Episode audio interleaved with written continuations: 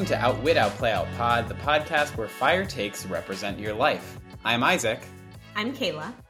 And we're here to talk about Survivor Season forty-five, Episode ten, How Am I the Mobsta? Kayla, the tribe has spoken, but we have not. What is your fire take from this week's episode? My fire take is that the narrative created in this episode, the feelings felt, the tears wept. I loved every moment of it. I typically hate knowing pretty much anything about our castaways' backstories. I really could say I typically don't care. Um, but the love that they have for each other and their loved ones really shined through, and it made me feel a little misty. So good job, Survivor producers, for making me feel something. What a wholesome fire take. My goodness. Lovely. The pathos was giving this episode. My fire take is that Ponderosa needs to make its comeback, and it needs to do not as a YouTube series, but in the middle of these episodes. The more we're getting these, you know, shots of the jury on the jury bench at tribal council, the more I want to know what they're thinking. What are the vibes? We've got Bruce heading to Ponderosa. How's that going to go down? What's the confrontations going to be like with Kelly? That's just straight up good T V, and C B S is leaving it on the table. So I want, in the middle, smack dab in the middle of each episode post-merge, a little checking in on Ponderosa segment. And I think it would make for some great television. You want a Ponderosa segment and you don't want a TikTok series. Say more. A TikTok series that you can't you can't tell a fulsome, wholesome, satisfying story about Survivor and TikTok style clips, in my opinion. Maybe your generation uh, resonates a little bit more with that approach. I'm going to go ahead and tell the fans that we're the same age. I just want everyone to know that. No. Don't let the marriage fool you. We are the same age. What? I'm older. I'm older. It is true that I'm older. Um, anyway, Kayla, I should say, welcome back. We had a special co-host featuring Filling Your Shoes last week, but it's nice to hear your voice on the podcast once again. I am happy to be back. Julia did a phenomenal, perfect, lovely job. I was absolutely tickled to hear you two do your episode because the energies, I've told my co-hosts this before, are just so similar. I can't say you sound the same, and I can't say it's the word choice, but the way you both make me feel while listening to the pod, it is the same. Like, you are one side of the same coin. Um, and... I'm very happy I got to have this experience and I shake the boat a little for our listeners. I also said, this podcast is very chaotic, I think, in contrast when I'm here to when Julia was here. So thank you, listeners, for bearing with us, really with me. I also want to take this time to begin a light roasting of my co-host, Isaac. So Isaac wow. was silly enough this week to send me his top podcasts of the year. You will be excited to hear, listeners, that Outwit Outplay Out Pod was in the two out of five spot. Should it have been number one? Yes, but I'm going to chalk that up to like number of episodes we put out and not quality. We just didn't have the numbers to get into that number one slot. If Outwit Outplay Out Pod made it into your Spotify top podcast of the year, please let us know. I would love to have that little bit of knowledge. Send it to us at outwit outplay out pod at gmail dot com. Thank you so much.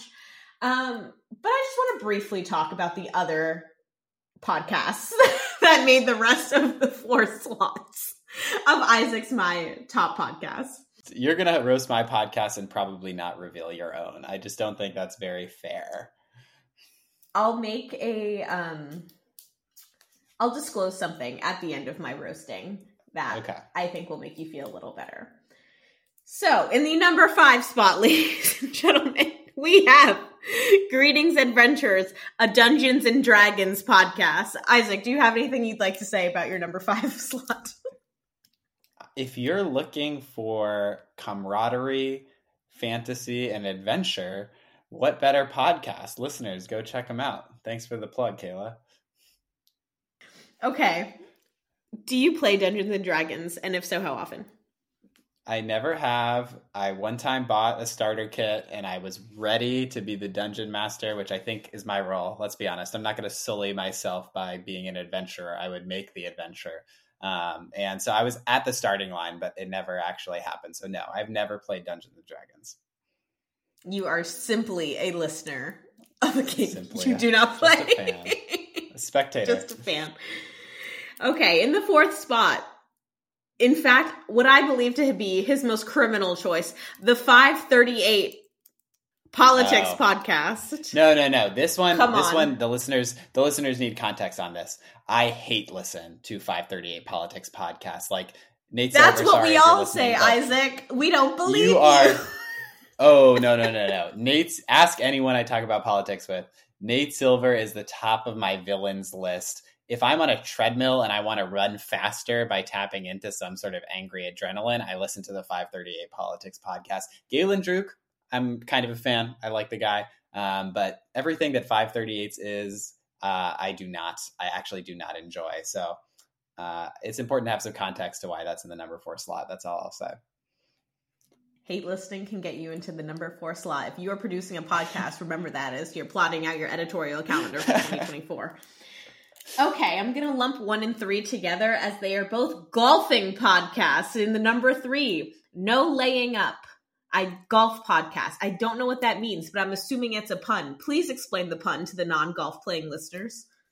I really don't know why we're talking about this on this podcast. But no, no laying up refers to the fact that sometimes when you're playing golf, you have a decision about whether you want to go for the green, get the ball all the way there, or lay up, which means going short of the green so you have a better chance of making it on your next shot. So no laying up is a reference to like just go full send all the time. And that is a golf news podcast is what that's about. And last, Chasing Scratch, also a golf podcast. I'm going to go ahead and guess. I've heard the scratch thing before. Is scratching when, let's see. Scratching. Is scratching when... you get a um a hole in one. Is that another word for scratch? No. I think you're grimacing. Scratching is not a verb. If you're a scratch golfer, it means that you're so good at golf that like you shoot par when you go out on a golf course. Like if you're supposed to get around the golf course in seventy shots, typically it's going to take you seventy shots to get around that golf course. It means you're a very good golfer. Not quite a professional, but a very, very good golfer indeed. And they're chasing scratch, so they're trying to become scratch golfers, which I can dream. I can dream. And listeners, that is Isaac's Top Podcast of twenty twenty-three. I personally really enjoyed this segment. I was waiting all week for it. I will say we can't do this with me because I unfortunately don't.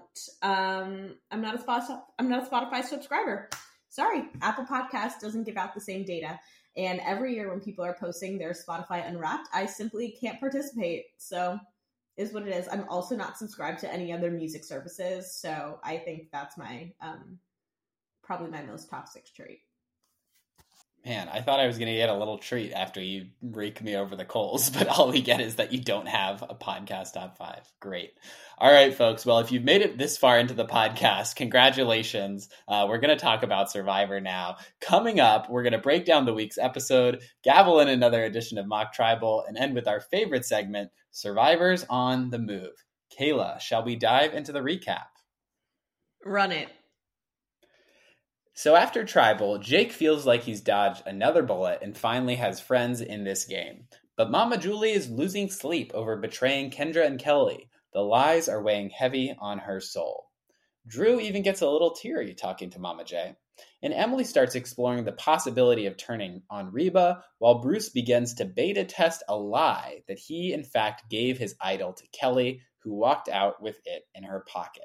Keturah isn't buying it, Bruce comes clean. But Jake, Jake may seem to buy it.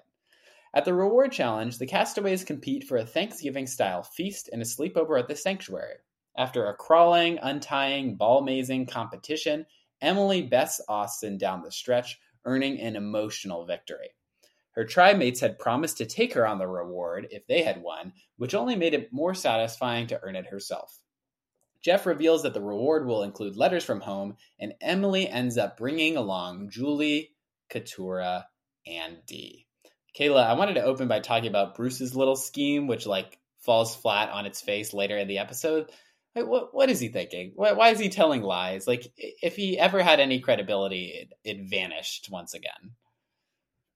My first thought was Brooke.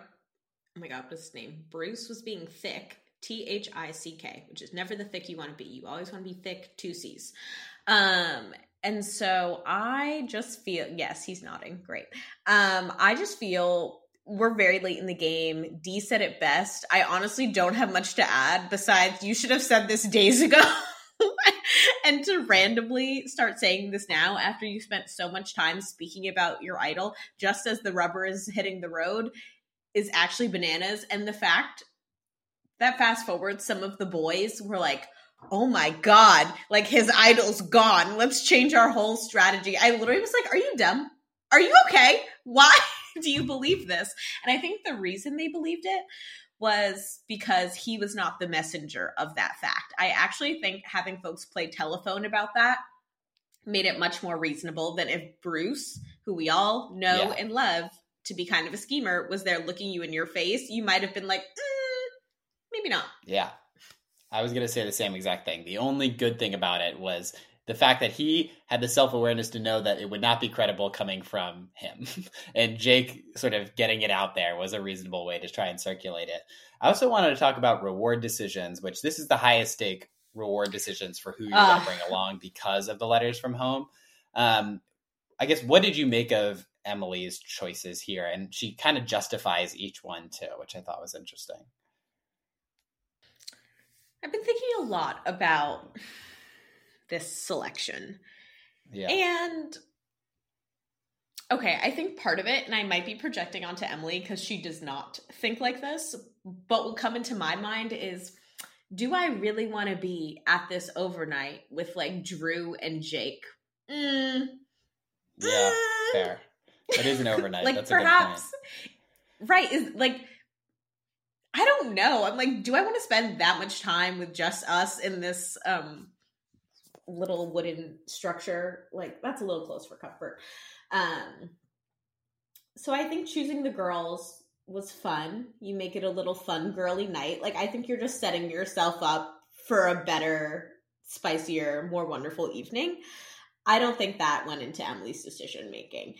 I think she chose Mama Jay because she really was having a terrible night. I think she also identifies her as a member of the Reba tribe who is the weakest link, but didn't want to choose Austin or um, Drew in case like their al- she doesn't know where their alliance is going. So she's like, might as well try and pick off the weakest Reba member and have that as kind of a backup plan. And if anything, all you can say is, oh, I'm getting in deeper with what I perceive to be your majority alliance, is like what you could say to Drew and Austin. So I was like, great, smart, perfect.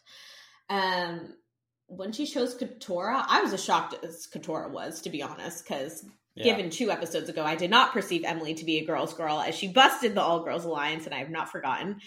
Um, So I thought it could go in any number of directions. Um, the Keturah choice, fine. I don't really think it does anything for her. To me, they're playing, like, separate games, but their games are dovetailing nicely. Like, I don't think they view themselves as interconnected or have been really playing together in any meaningful way, but they haven't made any choices to really harm the other one at this point, I feel like. And then Dee...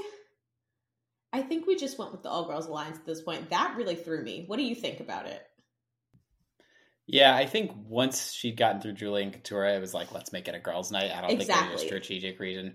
The thing I think she did correctly, which I would also do, is don't pick your out alliance members for these rewards. Like, one, you sort of out your own alliance to everyone, and two, you don't you don't need to shore up the relationships there because you already have good ones. So I think that was the right call.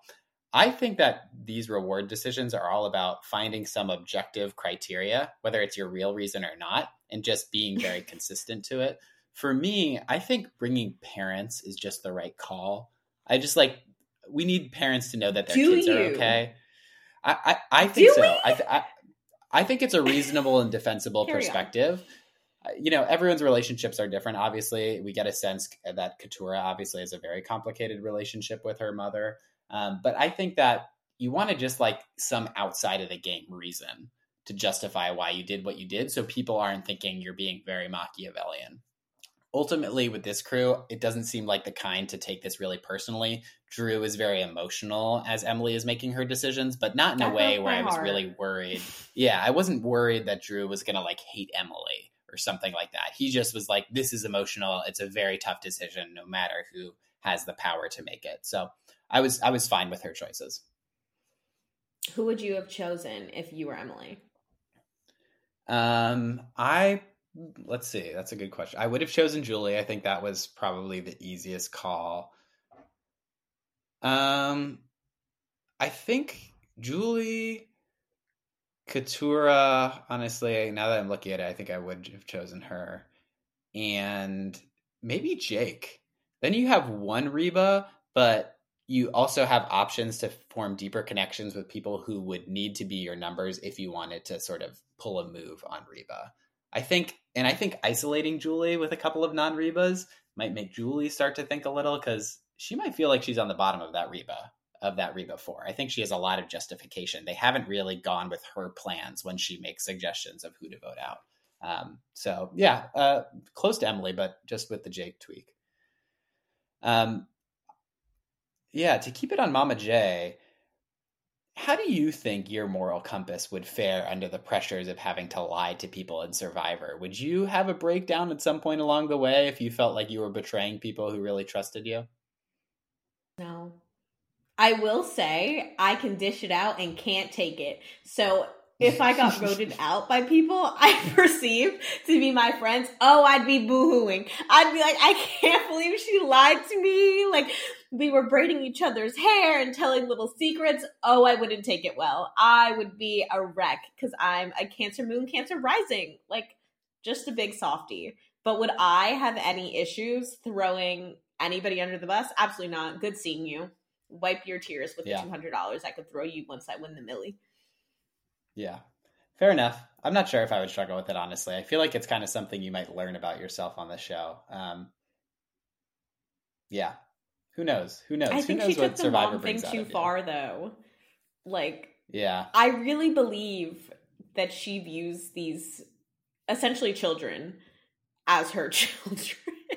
And I do think it's hard when there's that big of an age gap and you do have children. There's no way you don't start kind of mapping your children to these other young people, as opposed to like, I don't think as much young people map that same kind of emotional feeling onto older folks.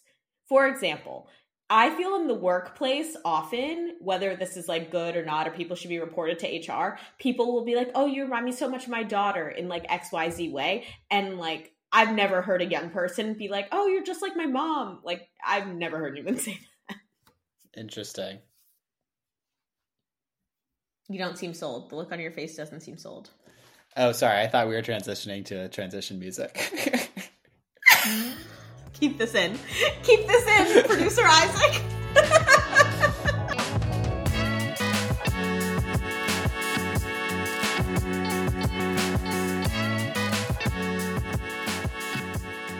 Part two of the recap. So, at the sanctuary, the ladies are feasting and drinking wine. Emily revels in her victory, and Keturah continues to go hard after Bruce. That includes informing everyone of his lie about Kelly walking out with his idol. They open letters from home, and we get an emotional montage with many tears shed. Emily is sad to be missing her and her boyfriend's move-in to their new house, but she's also careful to mention that they might get married one day, but she's not making any promises. I thought that was classic Emily there. That was Julie's great. Family. That was awesome. I loved it. I wonder how the boyfriend's just feeling as they, like, watch that together on their new couch.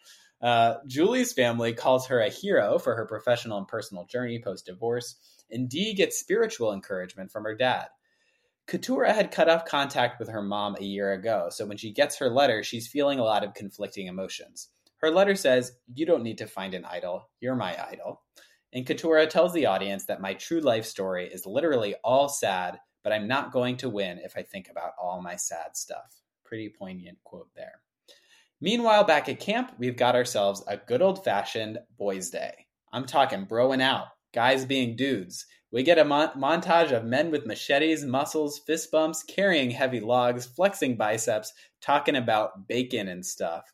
Drew is doing his best to fit in. There's a great scene where he's like washing dishes in the ocean as everyone else is talking. Austin catches himself some fish. Bruce tries briefly. They talk a little strategy. He tries to pitch Dee's name. And Drake and Jake actually ends up spreading the Bruce losing his idol story to Drew, just as Bruce had planned. However, reunited back at camp, Emily is a busy bee. She exposes Bruce's idol lie to Drew, and in a bid to earn his jury vote, tells Jake that he is once again the likely backup vote. Jake pitches voting out Drew, doesn't get any bites, and Drew gets wind of it. He confronts Jake, who shuts it down with a, "I think our conversation is done."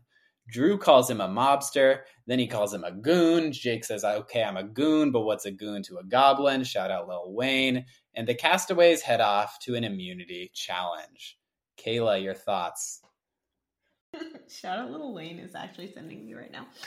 Um, let's start with Keturah's letter. So I thought that was beautifully done. I do think there's a black producer on the show, because they could have like gone into the letter and made you talk about all your childhood trauma and this and that. And number one, I really felt she's like, I'm never going to win Survivor if I like think about all the sad shit. And I feel that as a N double A C P or like civil rights lawyer, Isaac, please fill in for the listeners wherever this is. She actually works. You got it. Um, yeah, you got it. As a major civil rights attorney, you can't possibly ascend to such heights without like holding pieces of yourself back. And people, I think, are always like, well, you can be your whole self. And it's like, that's a very privileged position to like be your whole self. And so I think her saying this is probably, I do not know Keturah, but if I had to guess, would be something that she's employed and has gotten her far. And I really like that the producers weren't like, oh yeah, talk about it on national television, especially given like all of your colleagues and folks would still like probably see it, and then you'd have to be like accountable for that in the real world. And I felt that was like really well done uh, on their team. And so I'm assuming yeah. the black woman was there because obviously. There you go. yeah. Uh, yeah, I thought it was fairly sensitively handled. The only thing that I'll add is I'm curious what the sort of behind the scenes interactions were. Keturah does mention that she had made a decision, uh, obviously painful and difficult one, to cut her mother out of her life. Then she is put in the position of reading a letter from her mother. One wonders how that sort of worked out, but uh, it's certainly a lot that Keturah is carrying from that point forward, and maybe something that has some consequences given her reaction to the immunity challenge a little bit later on. Um, Kayla, uh, in the outline, you've asked me this essential question. How would you fare at Boys' Day? Uh, let's see. Shall I answer? Um... You know, I can, uh, you know, am I going to be a more of a Drew? En- I'm, I'm going to be more of a Drew energy than a Bruce energy probably, but I can mix it up with the guys. Like I can ham it up. Like for me, it's, it's going to be a bit of a shtick, right? Like it's going to be kind of satire, like a masculinity satire. It's going to be a little performative, uh, but I have fun. I know how to have fun. I can talk about bacon and, you know, whack and machete. So I would fare like like like a B plus, I think. A B plus. Okay, I was gonna ask for a rating. B plus, that's very good. Strong performance. Yeah, yeah, sure. Uh, the mobster showdown here. I more of this on Survivor, please. Like angry confrontations. Like we we just need more of this. Like it should get out more often that this person is going for you, and then you just go up to that person and you're like, what the hell? Like I want more of that sort of emotionally charged interaction, so it isn't all sort of dry strategy. Um You, you, your ruling is that Jake won the title here, Kayla? Yeah. I think that's fair. No further comment. I'm just going to let that hang. Yeah, I think this Drew, this is a wonderful example of condition but can't take it, where yeah. he has been gunning for Jake the whole time. And Jake was like, how dare you? How do you have the audacity to step to me in this moment where you and everybody else have been openly gunning for me this entire time? And the one time I suggest that now that it's gotten to such a small group, it may be one of you, like, and now you're throwing a fit And Jake wasn't having it. And also I knew that he won the episode title before I even watched the episode because yeah, I just heard it in yeah. his voice. I was like, oh my, the mobster. It was great. It was one of the best sound bites of the season. I'm glad they used it for the title. Um, and yeah, you know, I just wish Jake was a little bit more persuasive on the island because I feel like he could have used a data point like this to pitch Drew as a name that should have been at risk during this challenge, uh, during during tribal council. Because, like, anytime someone gets on their high horse, that's always, like, a great thing to, like, expose them to potential risks. So, unfortunately, Drew, Drew again, is never considered as someone they should vote out. It drives me crazy. I think that he's one of the bigger threats, physically and figuratively, in the game. Ever watched The Amanda Show? Uh, probably like once or twice. I, I'm oh, I'm familiar. Does Bring in the Dancing Lobsters mean anything to you? Yeah, yeah, I'm familiar with that soundbite. Is that Jake? Listeners, please write in if you have a much stronger touch point with the Amanda Show than my coworker has.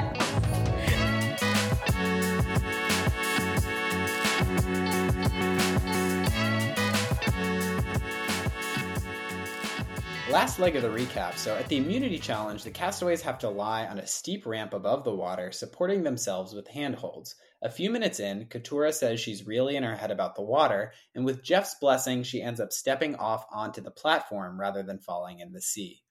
Jake calls Jeff on his B S claim that this challenge is a game you'd find at a carnival. Agreed, I was thinking the same exact thing, Jake. And you have to wonder if Dee's big toes are helpful here. They do give us a few glamour shots of the feet, but it ends up being an Austin-Bruce showdown. And Austin wins this time, finally.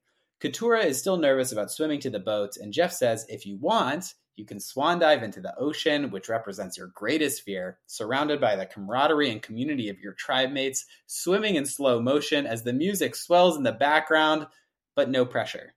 She swims out.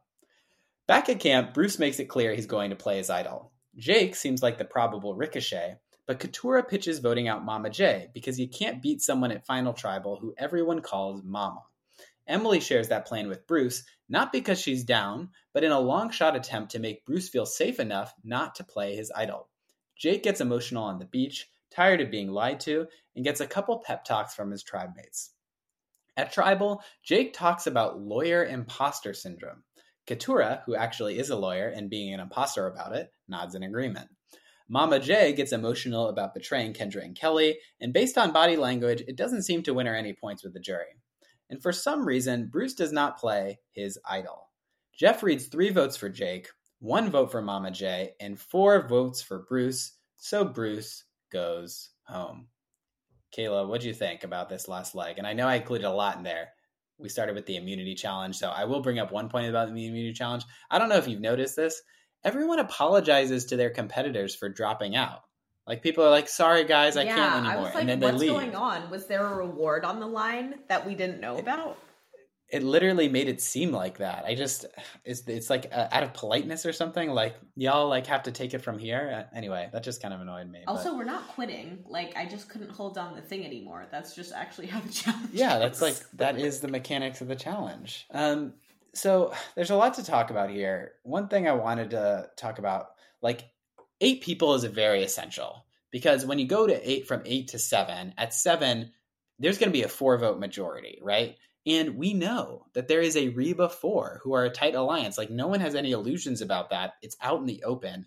It really just boggles my mind that not only is Bruce voted out, the ricochet would have been Jake. Like, you're, the only two people being contemplated are two people who are going to be outside the numbers once this gets down to seven. Did, did this make, like, was this frustrating to you? Um, slow blinks. No, they just seem so solid. Nowhere in the episodes leading up to this has it ever seemed like for one moment they were not a solid four. And so I think at that point, you start to focus on possibilities that don't require breaking up the solid four that you just don't think will happen. Because all, to Emily's point, she's like, if I try to expose this and I it doesn't work out for me, all that happens is I'm next. Like, I think they're too strong. I think they're too powerful. I think they actually have significant social relationships around camp that make people um, really believe that their alliance is more than alliance, and it's in fact a friendship. And also, we got an interesting nugget earlier in the episode where they were kind of like, who's running the Reba for? Like, they have no idea. They don't even know. That's how um, good they're doing at acting like it's a democracy and that they're all just like some good friends who happen to run votes every week. Yeah.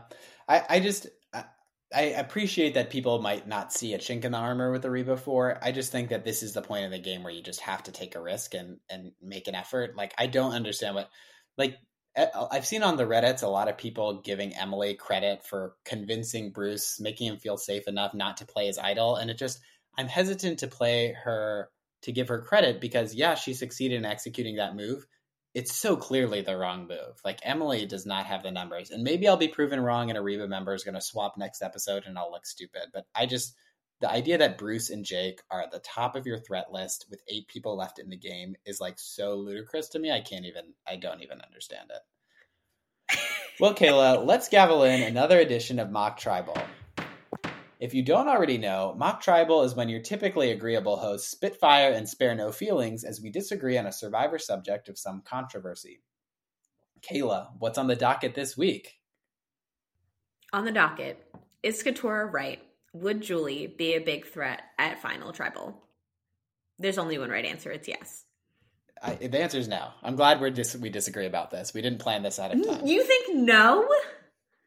Okay. You go first. So, yeah. So, so first piece of evidence here. When Julie starts like kind of crying and becoming emotional at Tribal, they pan to the jury. And Kendra, like, literally rolls her eyes, and Kelly shakes her head. And I think that something that you can be quite confident in in the new era of Survivor is that the jury wants you to own your actions, and they are not here for crocodile tears about how you voted someone out, but you felt bad about it. And I kind of get it. Like, you have to take responsibility for the action you took. And if you spend your sort of precious time at Tribal Council talking about how you felt bad about it, then people are just going to be like, okay, so you got rid of me. You felt bad about it. Am I supposed to reward you for an action that part of you regrets? Like, to me, it's it's not the move. But please, convince me otherwise. I'd love to hear it. I think it just has to feel genuine to your character. Typically, I'm anti-crocodile tears. But Julie, I really think she her sleep was like, not where it needed to be because of these actions. I do think she genu- genuinely felt bad. And if the people around camp know you to be...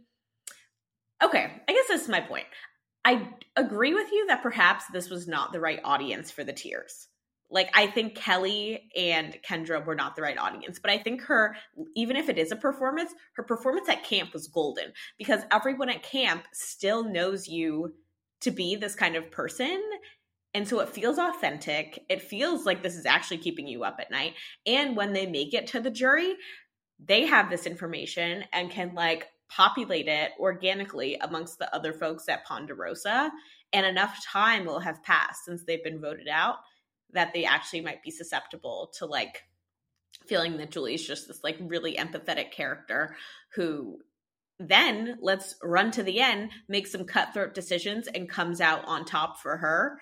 And also kind of played like the first half of her game as empathetically as she could. Yeah, I just, I don't know if people give points for empathy in this era when you were still the villain who Me. was responsible for voting them out. I don't, I, I think that if, if you took, had, if you made cutthroat moves, be cutthroat in your presentation and people res- will respect the consistency more than they will you saying you sort of regret it or feel bad about it. Agree to disagree on this one. I think we should track this as this is a pretty significant rift in our sort of Survivor philosophies. So I think that this will come up again and again and be a bit of a theme on the podcast. All right, folks. Well, now it's time for our favorite segment, Survivors on the Move. Kayla, whose stock is rising for you this week? Up this week. Oh my God. We have the same answers as I can see in the outline, but rising this week is Reba generally just because they've managed to take over the game with the majority. Like, you did have a point there. So. Yeah. They are, in fact, running uh, running this game right now, and I have to give them, I have to give it to them. The person whose stock is falling, I'm going to have to give it to Jake. I don't even know if you can call it falling anymore, but it's definitely not rising. I feel he gave that really stirring speech like three quarters of the way into the episode where he's like, I'm not a dead dog anymore. I have a new lease on life in this game. But I think all that's going to be is that he's going to be the GOAT that somebody makes his third. I'm now like very confident that Jake will be the GOAT that somebody takes to be third, because this I is hope so. Just sad at this point, and there's no point yeah. in voting him out anymore. A hundred percent. Yeah, I agree with you on Reba's stock moving up, obviously. On the Jake thing, like, let's look at what happened this episode. Bruce got voted out. Jake was the planned ricochet vote. The only reason Jake didn't go home is because Emily convinced Bruce not to play his idol. Like, he didn't go home. He could take no credit for the fact that he didn't go home. And he also didn't make any moves to try to target Reba successfully. He gave up on that rather quick. So yeah, Jake is down. I'm also going to say Emily is down. I, I just think that the top, the ship has sailed for Emily to make her move to challenge the Reba four. And she's just going to be going home. Like, and I don't think anyone's going to want to bring Emily to the finals. I think the sort of I survived no. Lulu story would be a pretty compelling one at Final Tribal. So I don't see I, Emily's path to the end, I think, is is closing pretty fast. All right, folks. Well, let's do a little bit of a check-in on our points update. Kayla, of course, we have to reserve a little bit of time here at the end for me to have my own gloat session. After you gloated ah. that Kelly, my pick to become Soul Survivor, was voted out last week. This week, we have Kendra, your pick to be Soul Survivor, going home. So, folks, your co-hosts don't know too much about this game after all. Uh, as far as the standings go, no one earned any points this week. So, Kayla, you're still in the lead How with six points. I am chasing with four. There is a lot of game yet to be played, and we have pretty similar folks remaining in the game from this point. So, I think it's going to be a tight race down the stretch. I want to win so bad. It's going to be exciting. I like... I wonder what the odds are. We both had Drew going home ninth, um, and we have pretty different, I guess, roads from this point forward. So, so just to look ahead, folks, um, you know, next episode, I had predicted Kendra would go home then. Uh, Kayla had Emily going home. Um, so, yeah, root for Emily going home if you're Team Kayla on the pod, but we'll see. We'll see. All right, folks. Well, that is going to be all from us this week. If you want to share your fire takes, shoot us an email at outwit outplay out pod at gmail dot com. We love to read those on the podcast. And if you're enjoying our show, spread the word. Tell a friend about us and rate us on your favorite podcasting app. We really appreciate it. We'll be back next week to talk about the next episode of Survivor Season forty-five. But until then, the tribe has spoken, and so have we.